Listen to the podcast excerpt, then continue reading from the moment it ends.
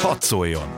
Más hangok, más megoldások, más nézőpontok, más ízek. Itt a Klub Rádióban a 92.9-en.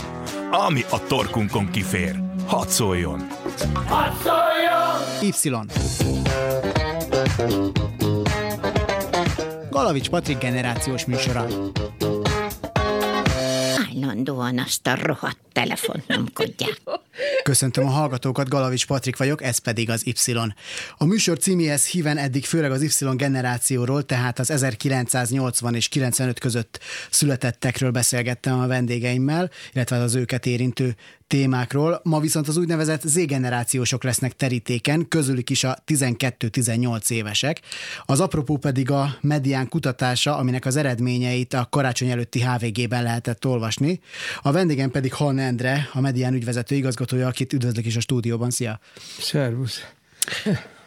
Az adás második felében telefonon csatlakozik majd hozzánk Fazekas Anna, szociológus, ifjúságkutató, aki több korábbi a korosztályt érintő kutatásban is részt vett, és ő is jól ismeri a Z-generációsokat, de egyelőre a Medián kutatásáról fogunk beszélgetni Hann Endrével, aminek nagyon sokszínű volt a kérdés sora. Érintett identitást, személyes jövőképet, érdeklődési kört, és a HVG-ben ezt Lakatos Zsuzsával egy cikkben publikáltátok, és majd ahogy ez a cikk, ahogy ebben a cikkben is a különböző pontokat így szétszedtétek, úgy megyünk majd mi is ezen végig. Remélem, hogy végig tudunk majd rajta érni. Viszont még mielőtt ezekbe a pontokba belefognánk, én azért, hogyha visszagondolok a saját magam, nem tudom, 12 vagy 14 éves énnyire, és hogy én mit gondoltam magamról, meg a világról, és hogyan helyeztem el magam, hát az legalábbis hektikus volt, és szerintem ez a mai tizenévesekkel sincsen másképp. Tehát ezzel kapcsolatban az érdekel engem, hogy egy közvéleménykutatónak mennyire megbízható, vagy mennyivel nehezebb fiatalokat kérdezni, ilyen fiatalokat, akik hát lehet, hogy már holnap tök más gondolnak a világról. Az lehet, sőt én remélem is, hogy más fognak gondolni, mert borzasztóan fontos a világ mai helyzetében, mai állapotában az, hogy folyamatosan képesek legyünk változni, megújulni. Hát mondjuk ez már az én generációmtól kevésbé várható, de feltétlenül elvárható. Tehát azért nézzük meg, hogy milyen sok idős ember megy el például, hogyha valami nyugdíjas klubban internetes tanfolyamot kínálnak. Nagyon fontos. Ez is nagyon fontos. De a fiatalok mindenképp egy olyan világba lépnek most bele, amelyikben a folyamatos megújulás, a folyamatos változás rettenetes fontos lesz, és szerintem ők sem látják igazán előre, hogy milyen hatalmas változásokkal kell majd megküzdeniük, vagy annak az előnyeit élvezni. Vagy inkább alkalmazkodni talán. Nehéz megfogalmazni, hogy pontosan mit hoz például a mesterséges intelligencia.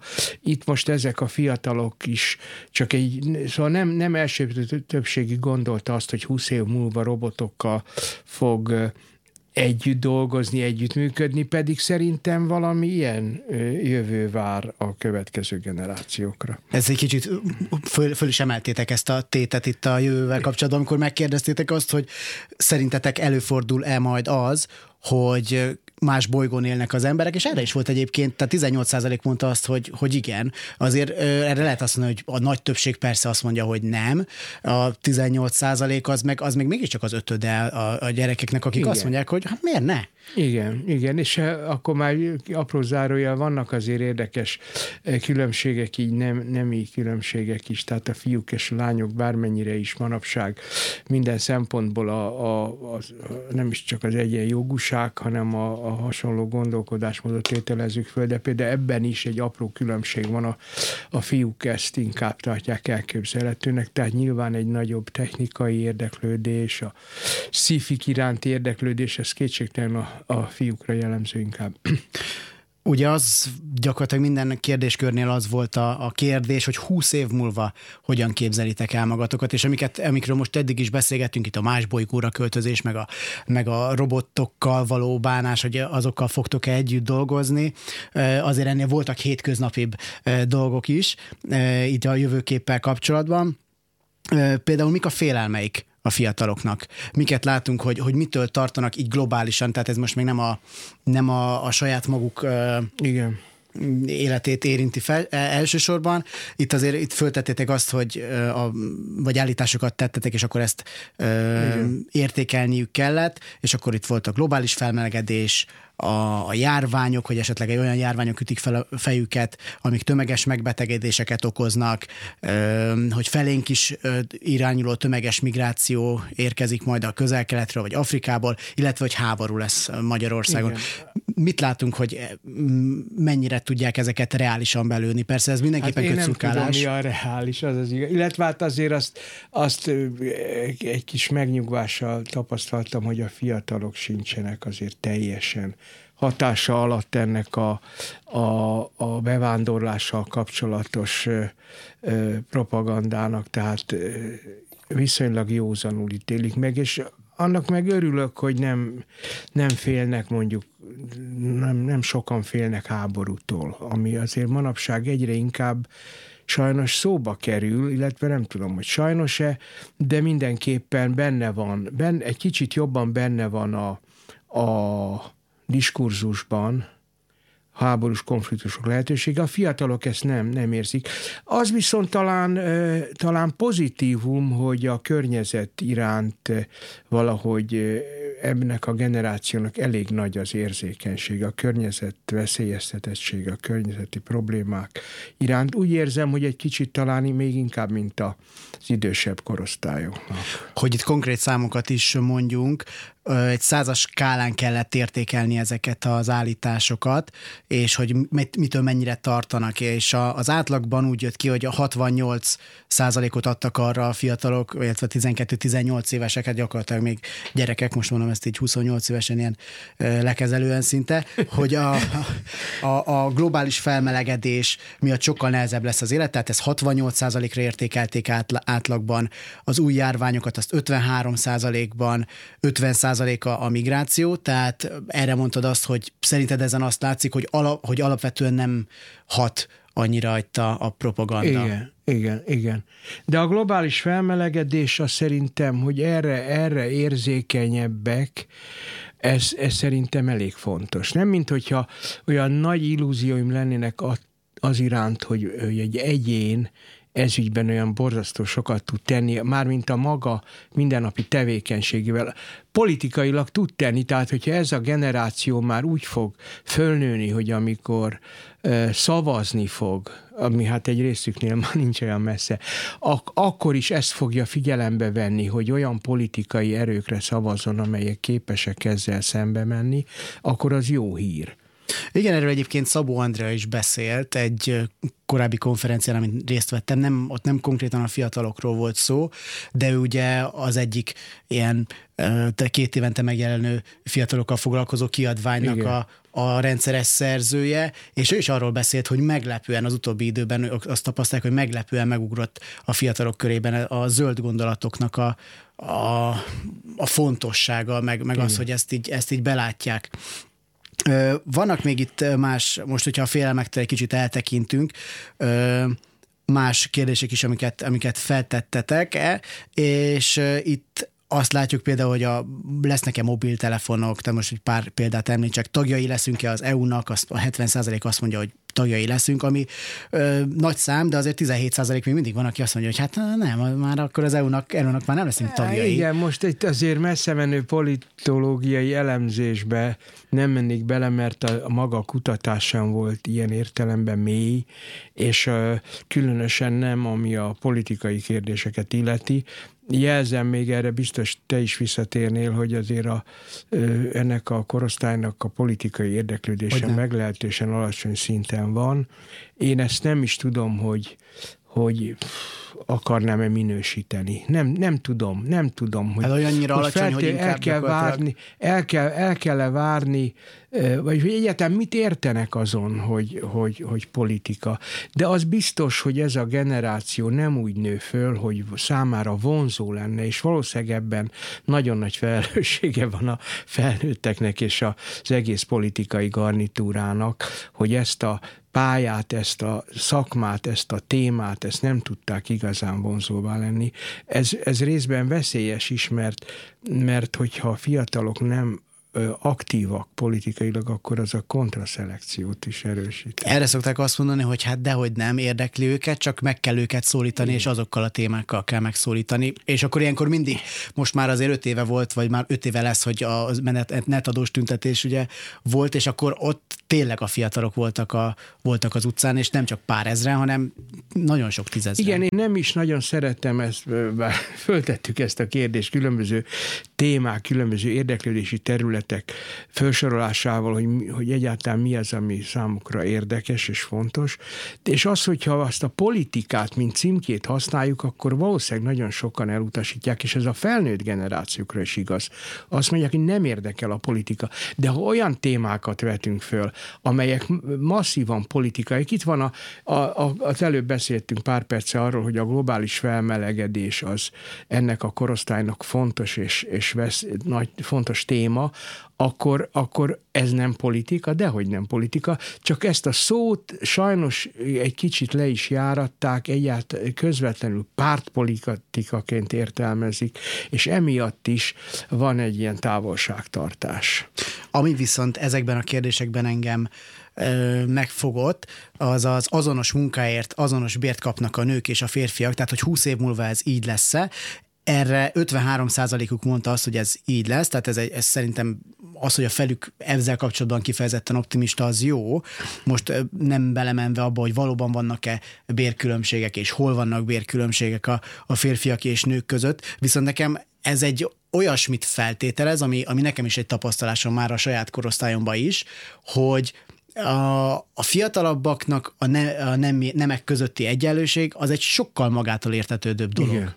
Igen, hát ez szerintem jó hír. Abszolút jó hír. Ez abszolút jó hír. És nehéz ezeket a számokat, minden számot lehet így is, úgy is nézni, lehet azt mondani, hogy ez túl sok vagy túl kevés, mik az elvárásaink, attól függ, mik az elvárásaink. Én azt szerettem volna, hogyha ezt mindenki szinte biztosnak tekintené. Ehhez képest azért ez egy ilyen... Hát igen, az 53%. Lehet, hogy ők nagyon szeretnék, hogyha ez így lenne. Igen, de pesszimistábbak, vagy nem ezt látják maguk körül, és ezért mindegy. Szóval alapvetően ez egy jó hír, hogy ebben a tekintetben ilyen pozitív a hozzáállás. És ami még nekem nagyon érdekes, hogy ezeknél a kérdéseknél ugyanúgy válaszolhatták volna azt is, hogy nem tudom. És ez is nekem arra mutatott rá legalábbis, vagy azt a következtetést vontam le, hogy dehogy nem, hát ezek mind közéleti politikai kérdések, hogyha azt vesszük. Így van. Hát nagyon is érdekli őket, hogyha van egy olyan kialakult véleményük arról, hogy 20 év múlva mondjuk EU tagok leszünk-e, 20 év múlva átköltözünk-e, vagy euró lesz-e nálunk például, vagy átköltözünk-e másik bolygóra, most tényleg egy realisztikusabbat, vagy nem, lehet, hogy az se annyira realisztikus, hogy 20 év múlva euró lesz Magyarországon, de hogyha már van rajta egy kialakult véleménye, akkor az azt jelenti, hogy azért ez csak szóba kerül közöttük, meg csak olvasnak olyan híreket, ami azért nem csak az, hogy a cicás mémek a nánygegen. Biztos vagyok benne, és azt is érdekes megjegyezni, hogy ahogy te is mondtad, viszonylag kevés ezeknél a kérdéseknél a kitérő, a nem tudom válasz, ami egyértelműen megkülönbözteti ezeket a srácokat a felnőttektől. Tehát ha bármilyen közvéleménykutatásban, országos felnőtt mintán jövőre vonatkozó kérdéseket teszünk föl, nagyon megugrik a nem tudom. Na most ez a generáció sokkal bátrabban engedi el a fantáziáját, sokkal hajlamosabb arra, hogy elgondolkozzon a jövőn, és valamilyen határozott, hogy úgy mondjam, víziót alakítson ki. Ebben nagyon határozottak, és ugorjunk is, hát ez most ilyen, ezt a kis részt úgy címkészítettek, hogy a fiatalok jövőképe, és aztán volt egy másik rész, a személyes jövőkép, és itt főleg a párkapcsolatok kerültek így górcső alá, és ami nagyon érdekes, hogy 70%-uk azt mondja a fiataloknak, hogy házasságban fogok élni 20 év múlva. Ez szerintem több szempontból is érdekes. Egyrészt azért, mert már a szüleiktől sem ezeket a mintákat látják feltétlenül, hogy rengeteg a szülei között mondjuk már az a generáció, az ő szüleik az a generáció, ahol már rengeteg a vállás például. Ennek ellenére mégis azt mondják, hogy én szeretnék házasságban élni, vagy legalábbis abban fogok élni. Vagy ennek ellenére, vagy épp ezért, mert érzik ennek a saját életükre gyakorolt negatív hatását, de hát mindegy ebből. Ebben egyébként, nekem egyből azt a kérdést írtam föl, hogy ezt láttam, hogy konzervatívok a magyar tizenévesek ilyen szempontból? Mert azért ez egy kifejezetten konzervatív minta, és nem vagyok benne biztos, hogyha ezt a kérdést Svájcban tesszük fel, akkor ugyanezt mondják. És főleg úgy, hogyha hozzáveszünk azt is, hogy itt föl voltak sorolva még további lehetőségek, tehát hogy élettársam lesz, erre 15% mondta, hogy ez így lesz párkapcsolatom 6%, tehát az biztos, hogy párkapcsolatban képzelik el magukat, és ezen belül is túlnyomó többség kifejezetten házasság. De meglehetősen stabil szám volt. 2 évvel korábban, másfél évvel korábban egy elég hasonló vizsgálatunk egy kicsit idősebb generációval, és ugyanez a kérdés ott is körülbelül hasonló arányú válaszmegoszlást hozott elő. Igen, lehet azt mondani, hogy konzervatív, lehet azt is mondani, hogy a zaklatott világban, és ahogy utaltára esetleg nem is annyira kiegyensúlyozott családi háttérre, lehet, hogy éppen az, hogy stabilitásra vágynak, és ez ebben megfogalmazódik. Valóban ellentmondani látszik annak a sztereotípiának, hogy lázadóak, de valószínűleg nem ebben, nem az életnek ebben a szférájában, ezen a területén akarnak lázadni, és talán ez magyarázza ezt a konzervatív nevezhető. Akarnak valahol lázadni? Azt láttátok ebből a kutatásból például valahol? Nem, ezt nem mondanám. Tehát nem ez volt nem erre irányult a kutatás. Lehet, hogy maga a kérdőív is egy kicsit konzervatív volt, de azért ez, ahogy mondtam már az előbb, nem egy... Szóval lehet, hogy ahhoz igazi mély interjúkat kellene csinálni ezzel a korosztállyal, hogy megismerjük az ilyen típusú indulataikat. Nézd, azért az nagyon új helyzet, ami a legutóbbi tüntetéseken megjelent, és persze nem erre feltétlenül erre a korosztályra vonatkozik, mert ez is ilyen, hát minden korosztály átmeneti, ezeket nevezhetjük kamaszoknak, de már a 12 éves és a 18 éves között is hatalmas különbség lehet mindenféle tekintetben, mindenféle érettség tekintetében, de új helyzet van annyiban, hogy minthogyha a fiatalok elkezdtek volna határozottabb álláspontokat megfogalmazni. Mondjuk saját magukról, vagy a világról? Mind a kettőről, igen. A saját helyzetükről is, meg a világról is, és azért meg lehet nézni, hogy akár a CEU tüntetéseken, akár a legutóbbi karácsonyi, ugye hát a rabszolgatörvénynek nevezett elleni tüntetéseken is azért nagyon sok fiatal volt. A korábbi ellenzéki tüntetésekkel szemben itt megjelent egy új hang, egy új stílus, egy új viselkedésforma. Ez annak is az oka lehet, hogy a magyar politikai közbeszéd, meg úgy általában a közbeszéd nagyon erősen el is akarja őket helyezni valahol. Tehát most itt át is kötök ezzel a gyerekeknek, a gyerekekhez való viszonyára. Tehát itt azért, amikor Orbán Viktor arról beszél, hogy ő hosszú távú szerződést akar kötni a magyar nőkkel, abban már bizony benne vannak a tizenévesek is, hogy szüljenek. Bizony benne vannak, és nem olyan nagyon ambicionálják a sok gyerekes családmodellt, hogy így mondjam. Ugye itt erre a kérdés, hogy hány gyereket lesz majd akkor, amikor 20 év múlva kapcsolatban élsz, vagy akármilyen életed lesz egyáltalán, hogyha nem is leszel kapcsolatban. A legtöbben, a relatív többség, 46% azt mondta, hogy 2 gyerekem lesz. Igen, ez az uralkodó modell, valljuk be. Lehet, hogy ez is egy ilyen minta, hogy igazából nekem is volt egy tesóm, mi is 2-en voltunk, akkor inkább ez nagyon erős minta, és én azt gondolom, hogy mondjuk én elég sokszor tapasztaltam kiskamaszoknál, hogy fantáziálnak ilyen nagyon sok gyerekes modellről, de lehet, hogy ez a saját vágyaiknak a kivetítése, hogy milyen jó lehet sokat játszani, de mihelyest belépnek az érettebb, felnőttebb évjáratokba, abban a pillanatban ezek... Igen, látjuk, hogy ez pénzbe is kerül. Igen, valószínűleg ettől józarodnak ki, hogy úgy mondjam. Minden esetre hiába kerül pénzbe a gyerek is, de hát 13% három vagy több gyereket képzel el magának, 26% egyet, és 8% mondja azt, hogy egyáltalán nem szeretne gyereket, vagy hogy legalábbis nem lesz gyereke.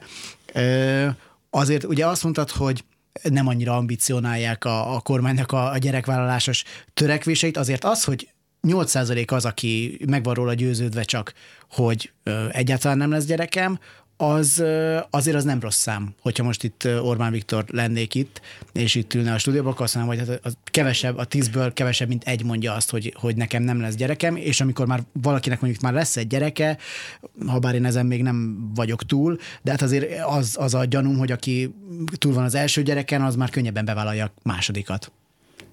Igen, főleg, hogyha az első gyerek is ilyen irányú nyomást gyakorol. De hát ez azért, valljuk be, hogy ez inkább ebben a korcsoportban inkább valamiféle fantázia, valamiféle remény vagy szándék, de nagyon-nagyon megváltozhat a későbbiekben a gyakorlatban. Itt egyébként ugye mondtad, hogy a fiúk és lányok között is sokszor vannak különbségek. A fiúk és lányok a gyerekvállalást azt mennyire látják hasonlóan? Mennyire gondolkodnak ugyanúgy abban, hogy... Erre nem is emlékszem, azt hiszem a lányok egy kicsit több gyereket képzelnek el, de nincs azért olyan nagy szignifikáns különbség. Ez mondjuk egy kicsit meglepő. Én arra számítanék mondjuk a saját 14 éves fejemre, hogyha visszagondolok, hogy úgy gondolkodtam a gyerekekre, hogy az így jó, hogy így vannak, akinek van gyereke, de hogy valószínűleg nem én leszek az. És hogyha visszaidézem azt, hogy erről hogyan beszélgettünk annak idején általános iskolában, akkor ez egy uralkodó dolog volt ott a fiúk között, hogy hát, inkább nem. Hogy a gyerek az jól néz ki tényleg így, amikor más kísérgeti, de hogy mi ezzel nem fogunk megküzdeni, és ehhez képest, hogy azt mondod, hogy a lányok és a fiúk ezt nagyjából hasonlóan látják, az egy... Hát igen, mondjuk, hogy reálisan látják. Már csak másfél percünk van addig, amíg a híreket kell mondani, és amikor majd azután Fazekas Anna is csatlakozik hozzánk, addig inkább arról beszélek, hogy mi fog szóba kerülni a következő részben, még sok ilyen kisebb, illetve a hírek után, amikor majd visszajövünk, sok ilyen kisebb része van még ennek a kutatásnak, például a külföldi munkavállalás, amivel kapcsolatban szerintem az a fontos, meg az érdekes, hogy mindig ilyen nagy számokat hallunk, hogy mennyi magyar fiatal el akar menni az országból, csak aztán azt látjuk, hogy ez nem feltétlenül realizálódik pont abban a számban. Egészen konkrétan például itt a tizenéveseknek, amikor föltettétek ezt a kérdést, akkor azt kb. A felük legalább valószínűnek tartotta, hogy külföldön fog dolgozni, és csak egy kicsivel vannak kevesebben azok, akik a tartós külföldi letelepedést is valószínűnek tartják. Ez lesz az egyik első dolog, amit Fazekas Annától majd kérdezni fogok, hogy ő hogyan látja, hogy ez a nagy nekibuzdulás, ez mennyire realizálódik, azért már ő is régebb óta foglalkozik fiatalokkal, de azelőtt még jönnek a hírek, és aztán, hogy mondtam, Fazekas Annával és Hann Endrével természetesen visszajövünk. Y. Galavics Patrik generációs műsora. Köszöntöm a hallgatókat ismét, én Galavics Patrik vagyok. A stúdióban velem még Hann Endre, illetve a vonalban Fazekas Anna, szociológus, ifjúságkutató, ha minden igaz. Szia! Igen, szép napot, szia! Nem tudom, hogy hallgattad a műsornak az első felét, de volt egy olyan mondata Hann Endrének itt, hogy ami arra utalt, hogy a Z-generáció már saját magát sokkal jobban elhelyezi a világban, illetve nem csak a világot maga körül, hanem a saját gondolatait is ehhez tudja igazítani. Te is ezt látod, hogy ebben sokkal tudatosabb ez a korosztály, mint amennyire gondolnák róluk, hogy csak egy telefonnyomkodós kis közösségi médiában időt töltő generációról van szó? Igen, én abszolút azt gondolom, hogy egy sokkal tudatosabb generációról beszélhetünk, és nagyon egyszerű példa szerintem az online fogyasztási szokásokban is látható, mert hogy egyre több információt dolgoznak fel egyre több formában, ezáltal nyilván sokkal több lehetőség tárul eléjük, mint mondjuk akár az Y vagy az X generáció életében, fiatalságában, azért ezek nem voltak még ennyire kézenfekvőek, tehát nyilván a saját életükről is sokkal nyitottabban, és azt gondolom, hogy sokkal több dolgot reálisabbnak éreznek, mint egyébként mondjuk lehetséges, hogy arra a saját, nem tudom, anyagi lehetőségeik mondjuk teret adnak. Erről ugye volt is egy publikációtok Nagy Ádámmal, az X, az Y és a Z-generációnak az online és az offline szabadidő felhasználását vizsgáltátok ebben. Ez a választóvonal ezek között a generációk között, hogy hogyan használja valaki az online teret tulajdonképpen? Ez a legnagyobb választó vonal, vagy azért az lehet azt mondani, hogy azért vannak átmosódások akár a Z és az X generáció között is?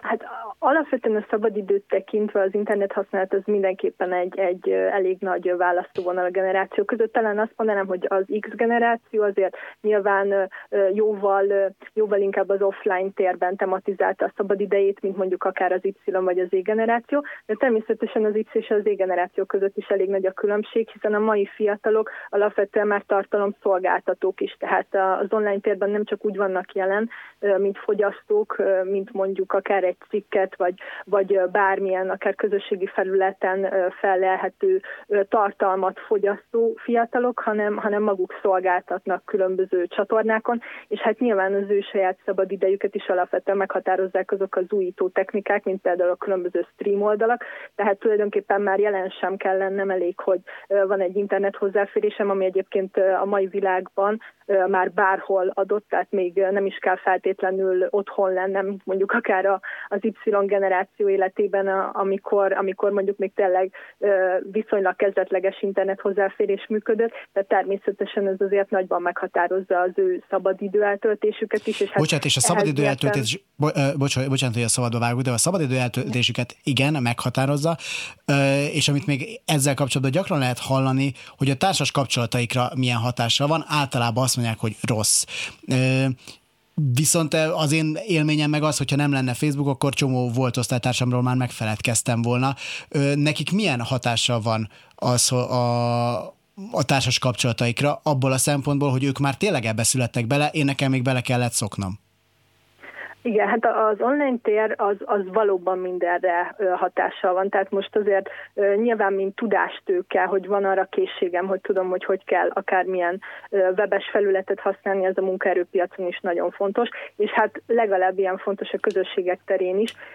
Azt gondolom, hogy ez nagyon fontos tisztázni, hogy az online téren nem szabad mumusként tekinteni, és nem szabad tényleg úgy kezelni, hogy hát a mai fiatalok csak a telefont nyomkodják, hiszen ugyanúgy közösségek tagjai, és fontos azt is megjegyezni, hogy nem csak az online térben közösségek tagjai, hanem ezek a fiatalok igenis a személyes kapcsolatokban is jelen vannak. Az már más kérdés, hogy sokszor egy bandának a találkozója lehet, hogy abban merül ki, hogy mindenki nyomkodja a telefonját, vagy éppen lehet, hogy Messengeren kommunikálnak. Tehát, hogy nyilván átszínezte ezeket az interkulturális kapcsolatokat, vagy egyáltalán a személyközi kapcsolatokat, de mindenképp azt is látni kell, hogy az online közösségek egyszerre adnak egy hatalmas lehetőséget a fiatalok kezébe, hiszen valóban, ahogy te is mondod, régi kapcsolatokat lehet felkutatni. Nyilván fontos azt is látni, hogy a társkeresésben is azért nagyon fontos szerepe van az online térnek, de arról sem szabad megfeledkezni, hogy tele van veszélyekkel is, és ugye pont ezt a korosztályt nagyon intenzíven érinti is például a cyberbullying, az online zaklatás. Ebből a szempontból pedig az érdekes, hogy mennyire tudják megválogatni, hogy mit csináljanak az online térben, akár az, hogy mit olvassanak, vagy hogy kivel kerüljenek kapcsolatba. Ezzel kapcsolatban mennyire tudatosak?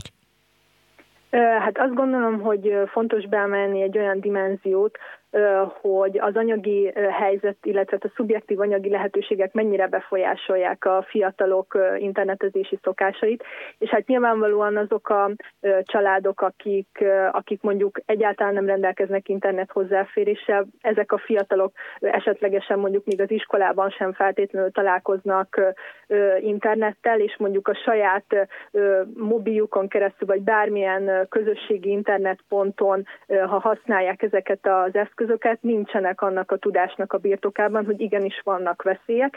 Ezért fontos, azt gondolom, hogy a tudatosságot minél inkább erősítsük, hiszen azok a fiatalok, akik számára ez valóban természetes, és a tablettől kezdve 4-5 féle elektronikai és infokommunikációs eszközzel rendelkeznek, számukra ezek a veszélyek, talán azt mondom, hogy tudatosabban vannak jelen, és igyekeznek ezeket elkerülni, de azért ez egy nagyon éles választóvonal, és hát nem beszélve arról, hogy azok a fiatalok, akik elesnek ettől az infokommunikációs tőkétől, azért a munkaerőpiaci helyzetük is nyilván jóval szerényebb.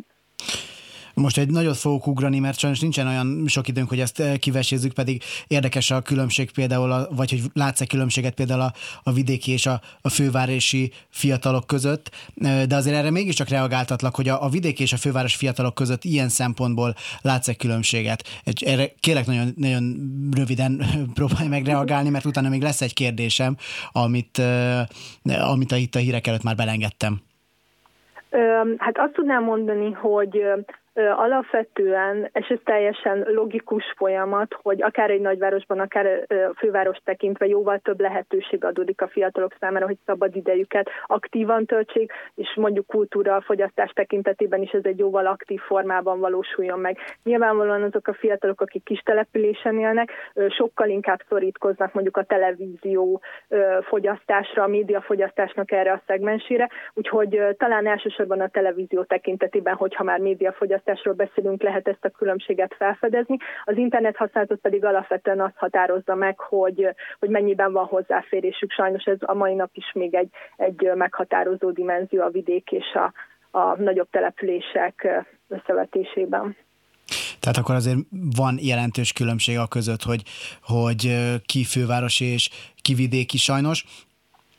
És ugye, amit itt a hírek előtt belengedtem, és most megint utaltam rá, a külföldi munka. Ugye itt a Medián kutatásában is azt látjuk, hogy tényleg nagyjából a válaszadók fele azt mondja, hogy ő bizony tartósan külföldön fog dolgozni, és nem sokkal kevesebben vannak azok, akik egyenesen azt mondják, hogy ők külföldön is fognak letelepedni, tehát nem csak, hogy ingázni fognak mondjuk így Rattersdorf meg Szakony között, hanem tényleg ott is fognak élni. Viszont tehát az nagyon érdekes ebből a szempontból, hogy mennyire realizálódik ez. Most már azért van egy pár korosztály, ami előtt megnyíltak az EU miatt a határok, most már ezzel már több mint 10 éve élhetnek a magyarok. Mennyire látjuk azt, hogy a nagy elhatározás, meg ezek a szavak, ezek így realizálódnak is. Tehát mondjuk ebből az 50%-ból reálisan mennyit tekinthetünk annak, aki potenciálisan tényleg el fogja hagyni az országot, és lábbal szavaz majd úgymond. Ugye én, és hát a szerzőtársaim is alapvetően, mi a 4 évente végzett ifjúságkutatások, országos ifjúságkutatásokra hagyatkozunk, és e tekintetben két fontos adatot emelnék ki a legutóbbi 2016-os kutatás alapján. Az egyik az, hogy a 15-29 éves korosztálynak a 33%-a tervezi azt, hogy hosszabb vagy rövidebb időre, akár munkavállalás vagy tanulás miatt elhagyja az országot. Ugyanakkor én azért szoktam mindig ezt a másik adatot is hozzátenni, mert szerintem ez igen árulkodó azért a migrációs potenciál tekintetében, hogy ugyanennek a korosztálynak a 71%-a azt mondja, hogy a jobb megélhetés miatt elhagyná az országot. Azért kell kényesen kezelni ezt a bármelyik adatról is beszélünk, mert hogy alapvetően azt látjuk, hogy a fiatalok tekintetében nagyon nagy a bizonytalanság. Tehát alapvetően csak tervezik, többségük inkább csak tervezi azt, hogy majd külföldön vállal munkát, vagy esetleg tanulás miatt külföldre viszi az útja, de az, hogy ez mennyiben realizálódik, azt jóval óvatosabban kell kezelnünk.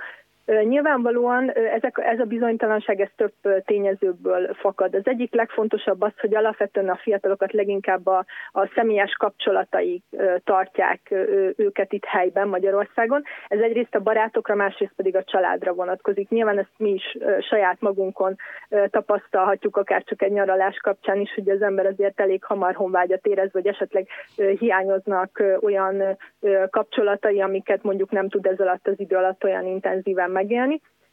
Másrészt pedig egyáltalán az információáramlás, ami nyilvánvalóan ezt az elég nagy vállalást, ami lehet, hogy egy fiatal szemében inkább kaland, de hogy ez egy elég nagy változás és vállalás az ő életükben, mindenképpen fontos, hogy kellően meg tudják tervezni, és kellő információval rendelkezzenek. Itt viszont éreznek egyfajta deficitet, és ez abszolút visszafogja őket. Hát akkor vissza kell fogni az információkat ezek szerint, és akkor nem mennek el a fiatalok, minél kevesebbet tudnak a külföldről. Nagyon szépen köszönöm, hogy itt voltál, Fazekas Annának, szociológusnak és ifjúságkutatónak. Köszönöm, hogy egy kis hátteret adott nekünk itt a Z-generációról. Szia! Köszönöm, szia! És Hann Endrével folytatjuk a Medián kutatásának a megbeszélését. Most már nekünk is viszonylag kevés időnk maradt, úgyhogy csapjunk a lecsóba például az értékekkel, amik politikailag megint csak egy nagyon érdekes lenyomatát adják ennek a korosztálynak, és azért azt látszik, hogy ami nekem egy nagyon örömteli volt, amikor ezt olvastam, itt is egy 100 fokú skálán kellett értékelni az egyes állításokat magukról a gyerekeknek, és a 100 fokú skálán az, hogy magyar vagy, ez mennyire számít fontosnak, erre 86%-ot adtak átlagban, és hát gyakorlatilag szinte ugyanannyit az, hogy európai vagy. Tehát ez egy olyasmi lehet, ami azt hiszem, hogy ez már kifejezetten erre a korosztályra jellemző, hogy már az európaiságát azt körülbelül ugyanúgy éli meg, ugyanolyan szinten éli meg, mint a magyarság. Igen, én is azt mondhatom, hogy örültem ennek az adatnak. Tehát úgy néz ki, hogy harmóniában van az ő számukra ez a két dolog, és hogyha azt is figyelembe vesszük, hogy amit már korábban említettél, hogy 20 év múlva is EU tag lesz Magyarország, ezt azért az elsőprő többségük biztosra veszi, akkor ez így együtt elég jó jövőkép, legalábbis az én szememben. Ezzel az európaisággal kapcsolatban az érdekes, és föltettétek külön egyébként szerintem nagyon helyesen azt, hogy az EU, tehát az európai identitást külön vettétek az EU-tól. Hát és ott viszont már egy viszonylag nagy elmaradás van, tehát ott is még 70%-ot ígérik. Na jó, hát azért ezt nem túloznám el, de ugyanis ez már egy direktebben politikainak tűnő kérdés. Igen, tehát azért e körül ahhoz képest, hogy mennyi vita és manapság mennyiszer nyilvánosan is megkérdőjelezik az EU, egyáltalán az EU működését, az EU jövőjét, az EU-hoz tartozásunknak a jövőjét, akkor én ezt nem tartom egy nagyon negatív számnak. Jelzem egyébként, hogy majdnem teljesen megegyezik azzal, ahogy a felnőtt társadalom általában az utóbbi években mindig 2/3 meghaladó, de inkább 3/4 többség híve az EU-tagság, Magyarország EU-tagságának. Ez az egyik legstabilabb politikai mutató a felméréseinkben. Ugye azt látjuk, hogy egy elég kemény identitáspolitikát, meg egy identitás rá akarnak erőltetni a magyarokra, vagy legalábbis valamit akarunk mutatni kifelé, így a kormány által. Viszont bennem az fogalmazódott meg, hogyha a többi állítást megnézem, hogy szükség van erre. Tehát például itt a fiataloknak szüksége van például ilyen hazafias nevelésre, amikor azt látjuk, hogy a magyar tudósok, művészek nemzetközi elismerése az ilyen 74%-ban nekik fontos. Például ez egy nagyon fontos adat, mert akkor ott mégiscsak arról van szó, hogy én látom Szent Györgyi Albertet, és mivel ő magyar, és mivel őt elismerték egy Nobel-díj, akkor ez nekem fontos. Így van, és mondjuk ha valamilyen irányba feltétlenül érdemes lenne továbbvinni ezt a kutatást, akkor pontosan ez. Tehát, hogy mennyire amit ugye úgy szoktak címkézni, hogy hazafiság és nacionalizmus, patriotizmus, nacionalizmus, vajon mennyire fogékonyak? Én úgy látom, hogy a fiatalságunk nagyon kevéssé fogékony a nacionalista retorikára, de ez nem jelenti azt, hogy a magyarságukat, a hazafiságukat negligálnák, vagy tagadnák, vagy elutasítanák. Pont ebben mutatkozik meg. Hát most, hogyha itt nagyon sarkítani akarnám, engem meglepett az a lista utolsó helyezettje. Végtelenül elszomorít a lista utolsó helye, ami 49% a magyar futballválogatott szereplése. Igen. Na most érdekes, mert a foci legalábbis a fiúk számára azért ott van a legfontosabb érdeklődési körök között. Az nagyon sajnálatos, hogy ide jutottunk, hogy a foci ma már nem feltétlenül a magyar focit jelenti ennek a generációnak. Hát tényleg a lista utolsó helyén kullog, és... Egyébként nem tudom, hogy erre mennyire emlékszem, mert ugye ez most nincs itt konkrétan előtted, de én arra számítanék, hogy itt a lista utolsó két helyezettjénél, ami egyébként ugye 49%-ra értékelték a magyar futballválogatott szereplését, és 52%-ra a határon túl például Erdélyben élő magyarok ügyét. Tehát én arra tanék itt, hogy a válaszok itt nagyon nagy szórást mutatnak. Tehát, hogy van egy csoport, akinek ez nagyon fontos, igen, és van, akinek nem, az egyáltalán nem. Ez végül is egy átlagos szám, ez az 53, meg a 49. Pontosan erről van szó, attól közepes, hogy vannak, akik ezt határozottan elutasítják, és vannak, akiknek pedig azért még mindig fontos. Hát ugyanúgy, ahogy valljuk be, a felnőtt társadalomban is, ha vannak megosztó kérdések, akkor például ez egyik ilyen. A magyar futballválogatott szereplése. Meg jó, hát meg persze az persze a határon túli magyarok kérdése. Most tényleg mindig nem mennék bele, mert fogalmam sincs, hogy ezek a fiatalok mennyire vannak tudatában ezeknek a súlyos politikai vitáknak, ugye, mert az ott élő magyarok ügye az fontos, hogy szavazati joguk legyen, azért ezen már késhegyre menő viták vannak, és ez valószínűleg lecsapódik a kamaszoknál is. De ugye azért a sport az fontos nekik, azért az látszik például itt az olimpiai eredményességből, ami ugyanakkor a számot kapott, mint hogy Magyarország tagja az EU-nak. Igen, tehát ebbe egyszerre benne van a sport iránti érdeklődés, meg a nemzeti érzésnek valamiféle megnyilvánulása. Nagyon kevés időnk maradt már sajnos, de azért egy érdekes összefüggésre én szeretnék itt rávilágítani, vagy inkább rákérdezni. Volt egy olyan blokja itt a kérdéseknek, hogy érdeklődés, és itt a fiúkat és a lányokat külön választottátok. Hát igen, muszáj. Ami persze teljesen jogos, és illetve két dolog van, ami mindkét nemnél oda került a legkevésbé érdekes dolgok közé, ez a vallások és a politika, mind a kettőnél 15%-ot kapott csak, illetve hát a lányok a politikáért még annyira se érdeklődnek, náluk ez 9, tehát őket egyáltalán nem érdekli.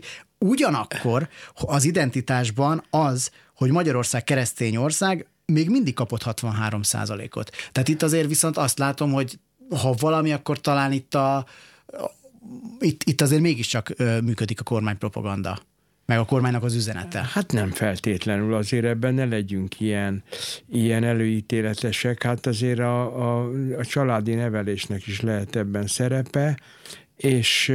Csak hát ugye, mert a másik oldalon azt látjuk, hogy a vallás egyáltalán nem, mert ez valószínűleg több mint, vagy más, mint egyszerű vallásosság, vagy a vallás iránti érdeklődés, hanem ez egy kulturális hagyomány, és én nem tartom azt bajnak, hogy ennek tudatában vannak ezek a fiatalok.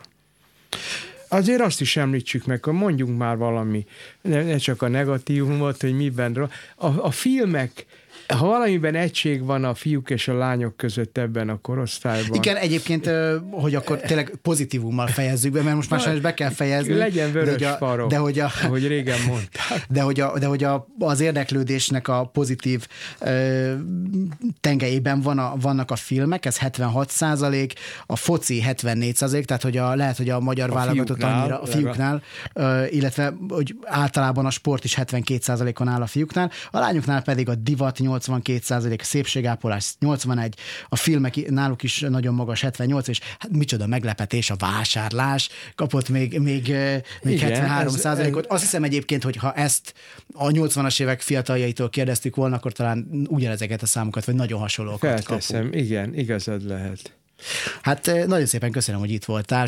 Sajnos amit mondtam, hogy majd végigmegyünk ezen a kutatáson, nem teljes egészében sikerült, de talán egy 80%-ban. Igen, elég gazdag, szerintem még érdemes megkeresni a HVG-ben, és nagyon jópofa, kimondottan jól esett, hogy milyen jópofa ábrákat rajzoltak hozzá a igen. labban. Ebben a HVG mindig nagyon erős volt. Hann Endrével beszélgettem, az adás második felében telefonon csatlakozott hozzánk Fazekas Anna.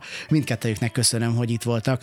A hallgatóknak pedig a figyelmüket köszönöm. Az adás elkészültét Árva Brigi, Berecki Enikő és Gulyás Barnabás segítették, a technikus Kemény Dani volt. Kövessék az Y-t a közösségi médiában is, a Facebookon, ahova most már becs szóra hamarosan tényleg minden eddigi adást, az utóbbi párat is, amik kimaradtak így a feltöltésekből, fel fogom tölteni. Ezzel együtt természetesen addig is további tartalmas rádiózást kívánva búcsúzik a műsorvezető önöktől, Galavics Patrik. A viszonthallásra!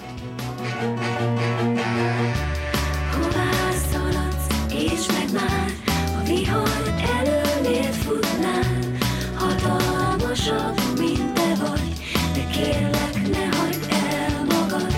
Az emberek tán értik már, háborúznék milyen kár, a béke sziget füstje száll, szerelmünkben sincs határ.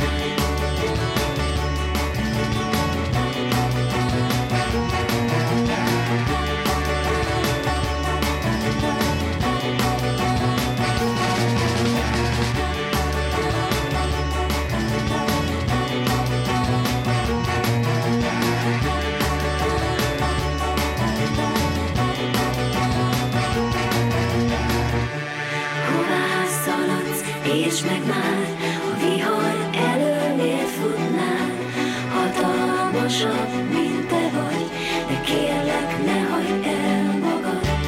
Máshogy így fogadj el, visszanézned nem is kell, a boldogságot találd meg, s csináld sok-sok gyermeket.